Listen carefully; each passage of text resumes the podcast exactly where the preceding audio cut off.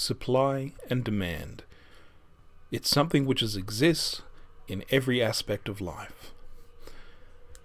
We find ourselves in a world where we look at this horrible drug, this ice problem we have through every level of society. And it all comes down to supply and demand. If there was no demand for the drugs, then the criminal element which produces these drugs and pushes them would not exist. If there wasn't such a demand for it, it wouldn't be so cheap. You know, the same goes for our Christian life with supply and demand. You can go to some churches and they're just so hungry for the Holy Spirit, they're so hungry for God that you walk away almost drained as you've felt the power flow through everyone there. And other churches you'll go into, and people are just sitting there in their pews, just waiting for something to happen.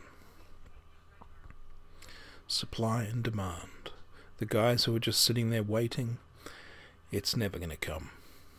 For the people who are hungry for to see something, to see the world change, to see the life of the Spirit, it will come.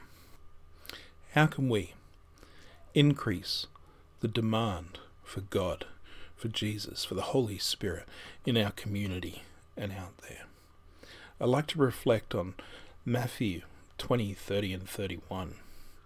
And behold, two blind men sitting by the road went and heard that Jesus was passing by. They cried out, saying, Have mercy on us, O Lord, Son of David. Then the multitude warned them that they should be quiet. But they cried out all the more, saying, Have mercy on us, O Lord, Son of David. These men put demand on Jesus. They cried out, even when the multitude was rebuking them telling them to be silent. They had to press past the opposition of the crowd to receive their miracle. If they had just remained silent, it would have passed them by.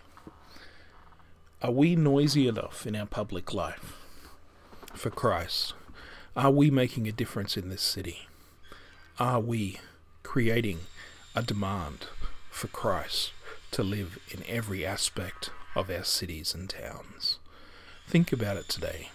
How can we increase the demand for Christ in this world? Thank you. Talk again soon.